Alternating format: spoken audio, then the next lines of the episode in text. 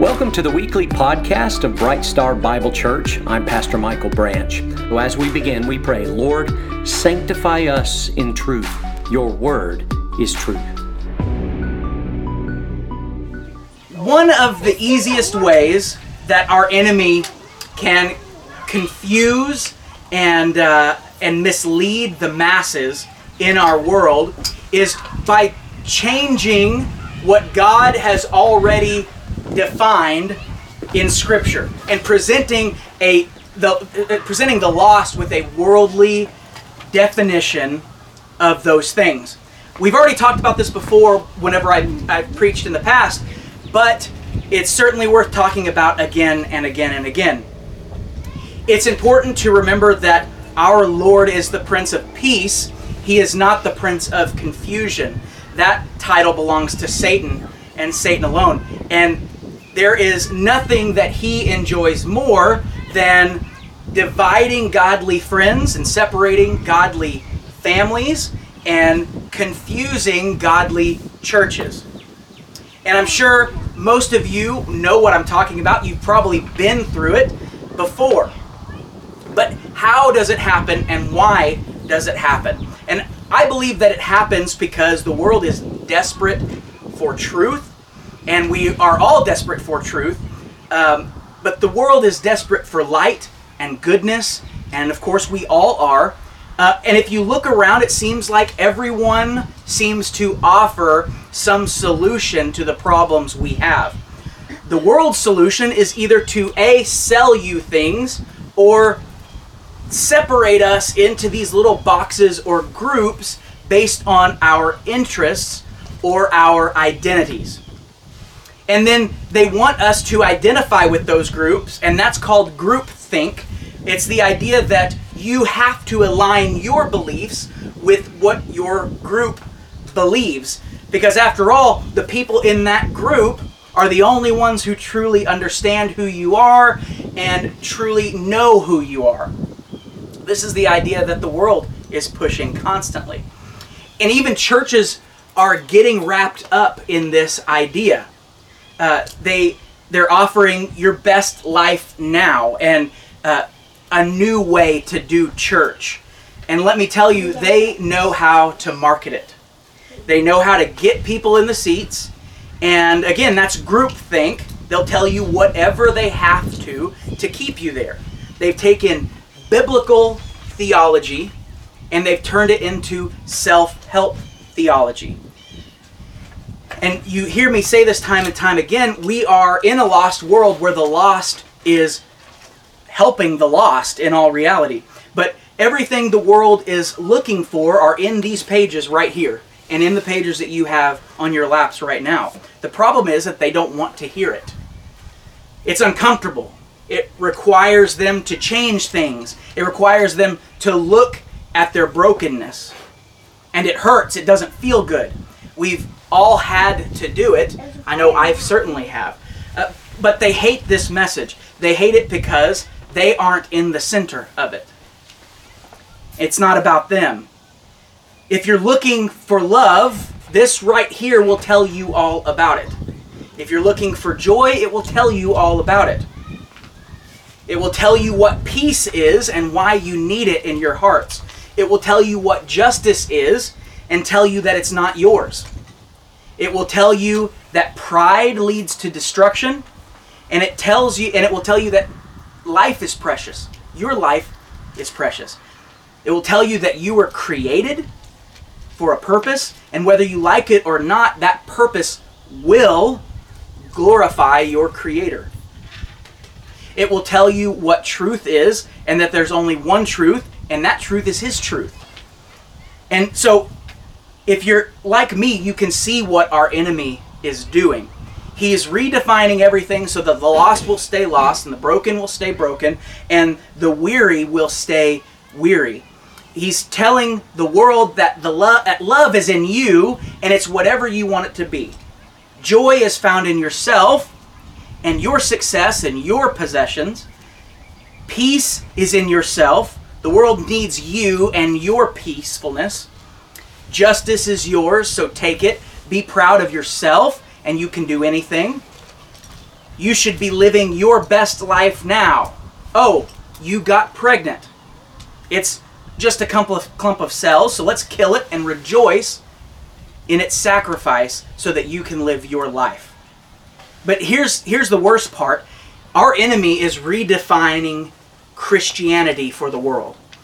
Right now, as we speak, all Christians have to face this at some point. Even right here in Tulsa, there are churches allowing him to do this. There are pastors allowing him to do this. He's redefining church, he's redefining worship, he, he's even redefining the gospel and putting you right in the center of it. But hear me out. None of this has taken our Lord by surprise. This isn't Satan's gotcha moment. Remember, God declares the end from the beginning, and He is the Alpha and Omega, and His in His sovereignty, everything goes according to His plan. And here's the truth that's found in Scripture. There is a place called heaven. And it's described as being so magnificent, not one of us could even come close to imagining how great it truly is.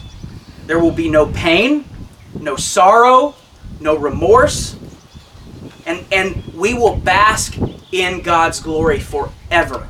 Completely awake, totally aware, fully conscious, with our thoughts and our feelings and with all of our senses for all of eternity. And the Bible says that there's also a place called hell, and it's described as this endless torment, constant pain, sorrow, and anguish, a gnashing of teeth, and horrific sights and sounds of weeping and wailing forever. There will be tremendous remorse and regret.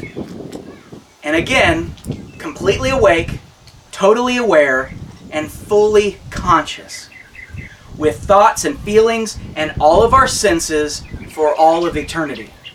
You will feel every second of what, what goes through in either eternities. But the best and most important news is that you can totally avoid hell. It seems like it's the obvious choice that heaven would be the one that people choose, that they would do whatever it takes to get there. But Scripture tells us that there are those who think they've made that choice, only to discover later that they had made a terrible mistake. They think that they're going to avoid hell and end up in heaven, but sadly, they will be turned away. So if you have your Bibles, turn to Matthew chapter 7, verse 21. Matthew chapter 7. Verse 21 says, Not everyone who says to me, Lord, Lord, will enter the kingdom of heaven, but he who does the will of my Father who is in heaven will enter. Verse 22 Many will say to me on that day, Lord, Lord, did we not prophesy in your name, and in your name cast out demons, and in your name perform many miracles? And then I will declare to them, Jesus says, I never knew you. Depart from me, you who practice lawlessness. Let me tell you something. These three verses may be the most terrifying verses in all of Scripture. Imagine being the one who hears this from our Lord Jesus Christ Himself, thinking that because you said a prayer, you were in. You had the ticket. No conviction, no repentance, no discipleship, and no relationship. And here's the worst part He doesn't just say that there will be a few, He says that there will be many. Many who are mistaken about where they'll end up for eternity. And we all know that there are people who want nothing to do with the gospel. They want nothing to do with God. They want nothing to do with Jesus or His Word. And it's clear that these can possibly be the enemies of God, and we all know they're headed for hell unless the Holy Spirit intervenes. But these verses are sobering not because they are for the lost, but because they are to us, the church, people who call Lord, Lord to Him. They are to proclaiming Christians. There will be many who say to him, Lord, Lord, and there will be many who profess Christianity, but will be turned away at their judgment. Therefore, Jesus makes it clear that your destiny has nothing to do with what you say and has everything to do with what you do. It's not about profession, but it's about obedience. It's not to say that a, a verbal profession of the Lord as your Savior is bad, because it's not. It's good and it's necessary. In order to be saved, we have to confess with our mouths and believe in your heart. And of course, we know that that's the Holy Spirit's job to lead one to this conviction and then leads one to confession. But this profession cannot stand alone. Let's look at it verse by verse and we can break down and we'll try to understand it better. So back to verse 21 Not everyone who says to me, Lord, Lord, will enter the kingdom of heaven, but he who does the will of my Father who is in heaven will enter. Now, there are two key words in this verse, and the first one is says. Not everyone who says to me, Lord, Lord. So here Jesus is talking about empty words. Your words mean nothing if the follow through of action is not present. If you say that you believe, is that enough? Jesus is telling us with his own words that it's not. And there are entire churches built upon the idea of it being enough. That all you have to do is say this prayer, doesn't matter if you're five years old, you can go on to living your life how you want and you're saved. They're teaching this. The second word in this is does. But he who does the will of my Father and to the untrained ear, this sounds like a complete contradiction to the, one of the most popular verses of all time, John 3:16. For God so loved the world that he gave his only begotten son that whoever believes in him shall not perish but have eternal life. Now, if we know that the Bible is inerrant, meaning it cannot be wrong, it's incapable of being wrong, and if we know that the Bible is infallible, meaning that there are it contains no errors, then there must be some explanation for these two seemingly opposing verses. And as I mentioned earlier, bending the truth is how Satan deceives the world and unfortunately Christians alike. And out of John 3:16, the enemy has taken one word and redefined it with a worldly definition. And the word on the chopping block is believes. For God so loved the world that he gave his only begotten son that whoever believes in him shall not perish but have eternal life. Listen, you can change the definition of that one word and that entire verse can be used however the enemy wants to use it it loses its power to change lives. And in this world, we believe a lot of things referring to the worldly definition. Some of us believe in free speech, while others believe in cancel culture. Some believe that OU is the best team, while others believe OU is the best team. Some people believe in Bigfoot. Boomer. Some people believe in Bigfoot, while others believe there's not enough evidence.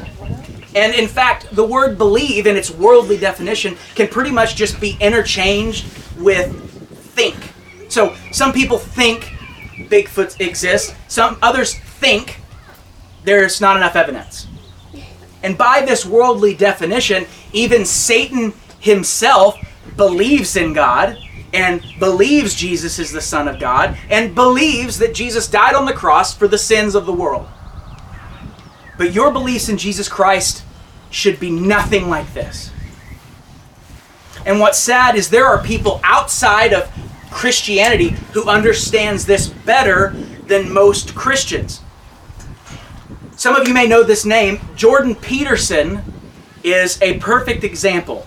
He is a modern day philosopher of sorts um, and has been asked time and time again if he believes in God. And in one of his videos, he makes it very clear that he does not like this question. He, he, he sees it as a very personal and private question, but he never answers it. This is what he says Well, what do you mean by believe? Like, do you, do you mean the words? If you say, I believe in God, then it indicates that you believe in God? I mean, is what you believe what you say? Or is it how, what you act out? And Jordan continues, I would say to some degree it's both, but when push comes to shove, as far as I'm concerned, belief is what you act out, not what you say. Again, he says, and if you are an integrated person, then what you act out and what you say are the same thing. And then you can be a person whose words can be trusted. He continues, so if you say that you believe in God, what effect does that have on your behavior if you believe it? Does what does that mean? Does that mean you're all in or just part in? Half the way in. And in Jordan Peterson's book, um, 12 Rules for Life, he states this. Remember, this guy is not a Christian. The Christian tradition, Christ, is identified with Logos, and Logos is the Greek word for Word of God. The Word, and he capitalized the Word, meaning he, he understands that the Word is tied to Jesus. The Word transformed chaos into order at the beginning of time. In his human form, Christ sacrificed himself voluntarily to the truth, to the good, to God. And in consequence, he died and was reborn. The word that produces order from chaos sacrificed everything, even himself, to God. That single sentence, he continues, that single sentence, wise beyond comparison, sums up Christianity as a whole. Every bit of learning is a little death, forcing it to dissolve into chaos before it can be reborn as something better. Sometimes such deaths virtually destroy us. Now, like I said, Jordan is not a Christian, yet his understanding of the word believe is a biblical definition. It's sacrificing yourself and your entire life to God. That is doing the will of the Father, not just saying you believe.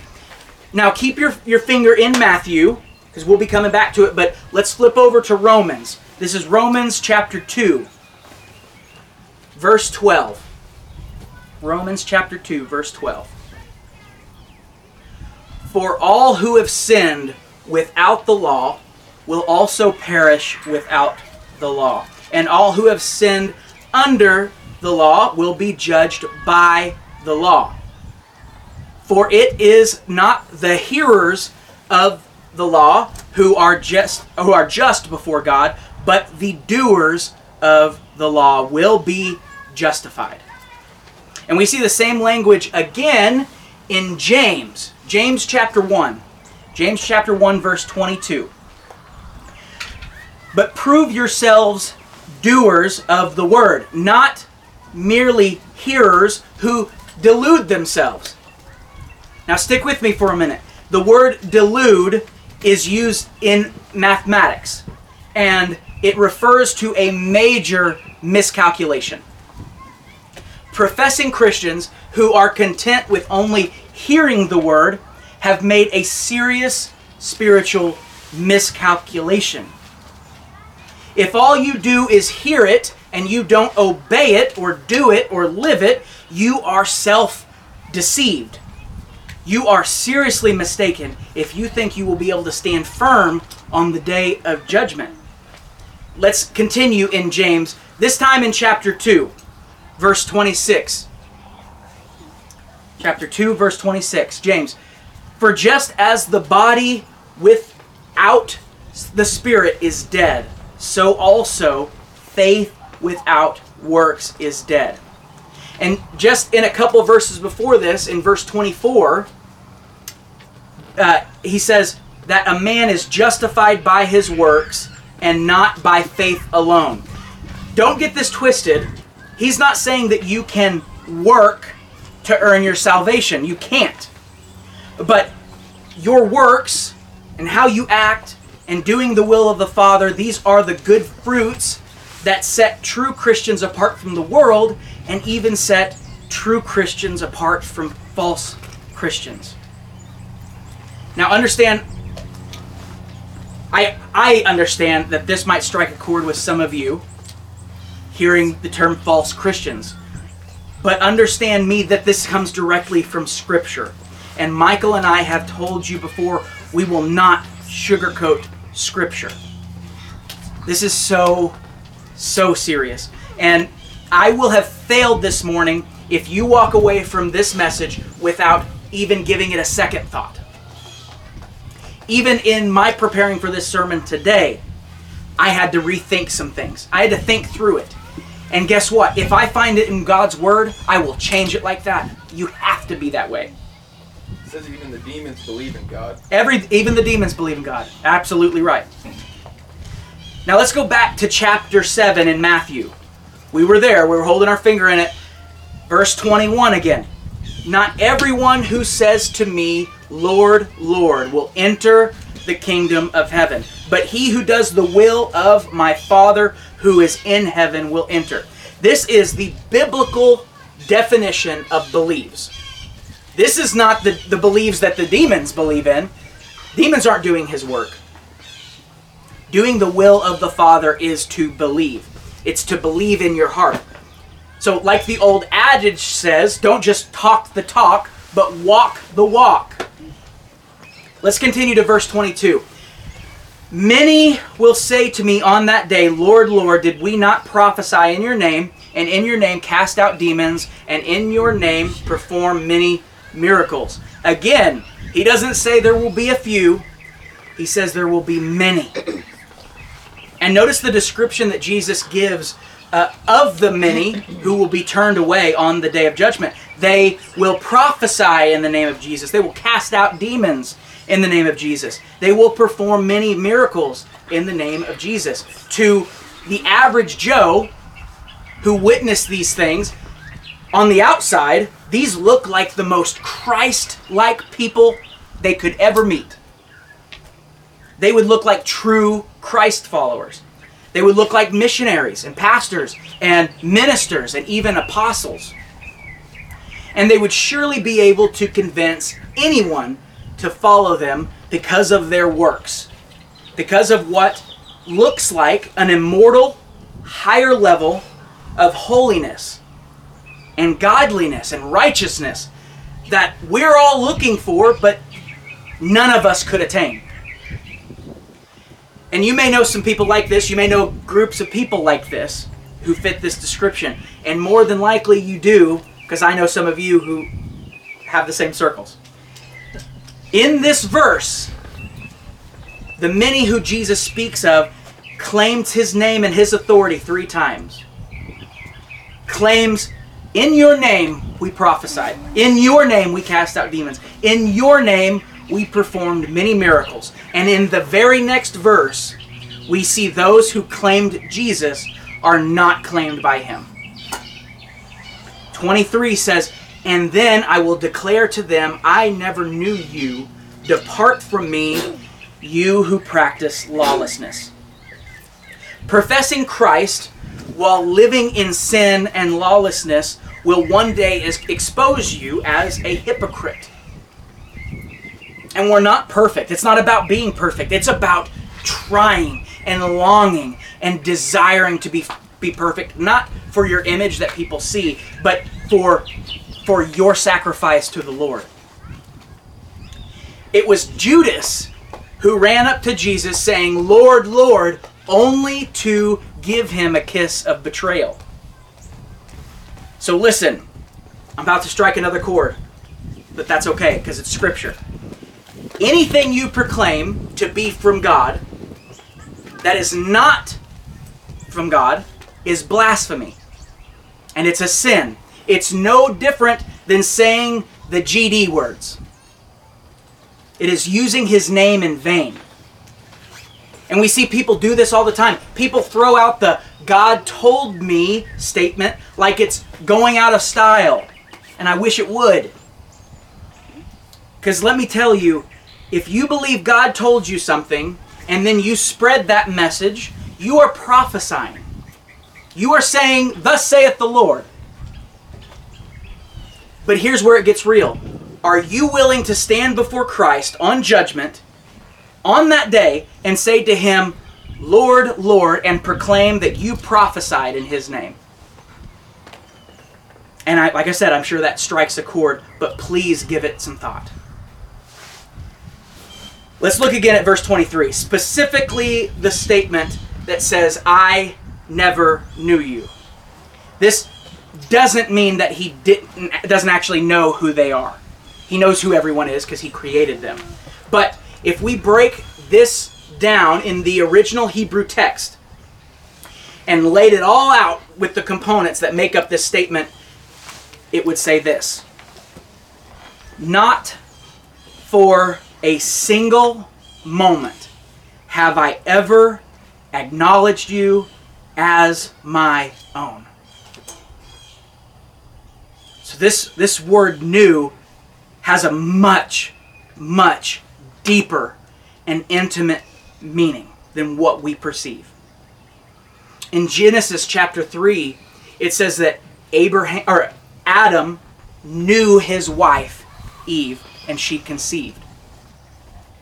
And in the same way regarding Joseph and Mary, it states that Mary became pregnant yet Joseph never knew her. So in both of these instances, using the Hebrew text, it explains an intimacy between a husband and wife. And we've heard it time and time again in scripture that husband and wife is a picture of of the trinity of god and his son and god and the church. Just after this verse 23 jesus gives us a parable about two foundations verse 24 Therefore, anyone who hears these words of mine and acts on them may be compared to a wise man who built his house on the rock. And the rain fell, and the floods came, and the winds blew and slammed against that house, and yet it did not fall, for it had been founded on the rock. Everyone who hears these words of mine and does not act on them will be like a foolish man who built his house on the sand. The rain fell, and the floods came, and the wind blew and slammed against that house, and it fell. And great was its fall. This is the one. Uh, this is one of the few times that we actually see Jesus make a statement, and then follow it up with a parable that backs up that statement. A parable that tells us just how serious Jesus was. The house represents your Christian life, while the rock is God's Word. And His Word must be our solid foundation. You must eat, drink, sleep, and breathe His holy Word. The storm that slams against the house represents divine judgment on the day of the Lord. Only the house that is built on the firm foundation of Christ will stand firm at judgment, while the other is on sinking sand. The house that was built on sand has no regard for biblical truth or obedience to Scripture. That foundation is one of self reliance. Thoughts and feelings of a wicked heart and mind guide that foundation. And listen, Scripture makes the same descriptions about both houses. They are exactly the same, and they are right next to each other. The difference is the foundation alone. The part that you can't see Because on the outside, everything looks great and godly, it looks strong and steadfast. But as we know, one has a terrible fate. Now let's look at the parable just before this. This is verse 18, Matthew chapter 7, verse 18. A good tree cannot produce bad fruit, nor can a bad tree produce good fruit. Every tree that does not bear good fruit is cut down and thrown into fire. The fire represents judgment. Verse 20 So then you will know them by their fruits. And they lay out, the, we, we know exactly what the fruits of the Spirit are. So we've seen two types of believers in both of these parables that we've talked about today. One being the house that's sitting side by side, a true believer and a false believer, and the same thing for the trees. Uh, good fruit is the true believer, and the tree that bears bad fruit is the false believer. And we know that Jesus told the parable about the good seed. He sowed the good seed, and then the enemy came in and sowed the bad seed, the tares, alongside them. Again, it's imagery of true believer and the false believer. Let's turn to Titus chapter 1, verse 16. Titus chapter 1, verse 16. Paul is talking about false teachers in the church who claim to know God but are detestable and obedient. He says, They profess to know God, but by their deeds they deny Him, being detestable and disobedient and worthless for any good deed. We find this time and time again in Scripture. So, back in Matthew chapter 7, verse 13, Jesus says, Enter through the narrow gate, for the gate is wide and the way is broad that leads to destruction. And there are many who enter through it. Verse 14, but the gate is small and the and the way is narrow that leads to life. And there are few who find it. Again, Jesus says there are many who are lost, but clarifies that there will only be a few who find life. And it's frightening to think about, but it is serious. It is so serious. The cows want to get in the this too. How are we to know for certain that on the day of judgment we will hear, Well done, good and faithful servant, rather than depart from me, I never knew you? It's always Scripture that tells us what we need to know. Don't just be hearers of the word, but be doers of the word. Too many people see church as a teacher standing before students. But that is a complete lie. We are students, every single one of us, including myself, including uh, in, including Pastor Mike. But this is not a classroom. This is a family tree where one trains up another, who trains up another, and trains up another. That is the biblical calling that we have on our lives. Every single one of us. Every single one. We're all called to serve the ministry of God. We're all called to declare His truth of the, of the gospel. Every single one of us is called to make disciples. We are called to submit our lives to God. We are called to be slaves to Christ. We are called to die and raise again, completely different. We are called to be obedient to God's word. Separate yourself from the things of this world because if you are God's segula, which is his prized possession, you are not of this world. And anything who takes your attention away from God is the enemy of God. But can you handle that truth? Are you ready to let go of your flesh? Are you ready to submit yourself to your king? Like I said before, it's not about being perfect. I am far from being the perfect servant of God. But we should be longing to be the perfect servant of God. We must pick up our cross and live for Him every day, every minute of the hour, and every second of the minute.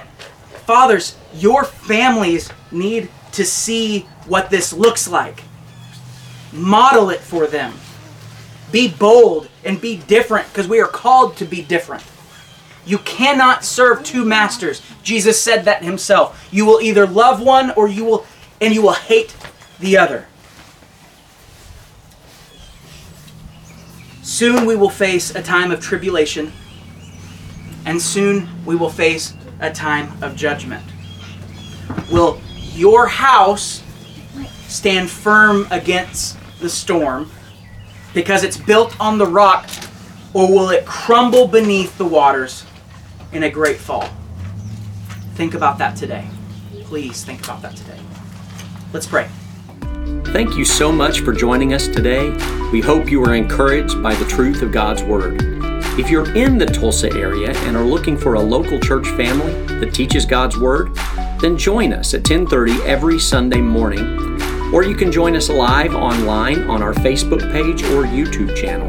Until next time, brothers and sisters, as Paul instructed, rejoice, be made complete, be comforted, be like-minded, live in peace, and the God of love and peace will be with you.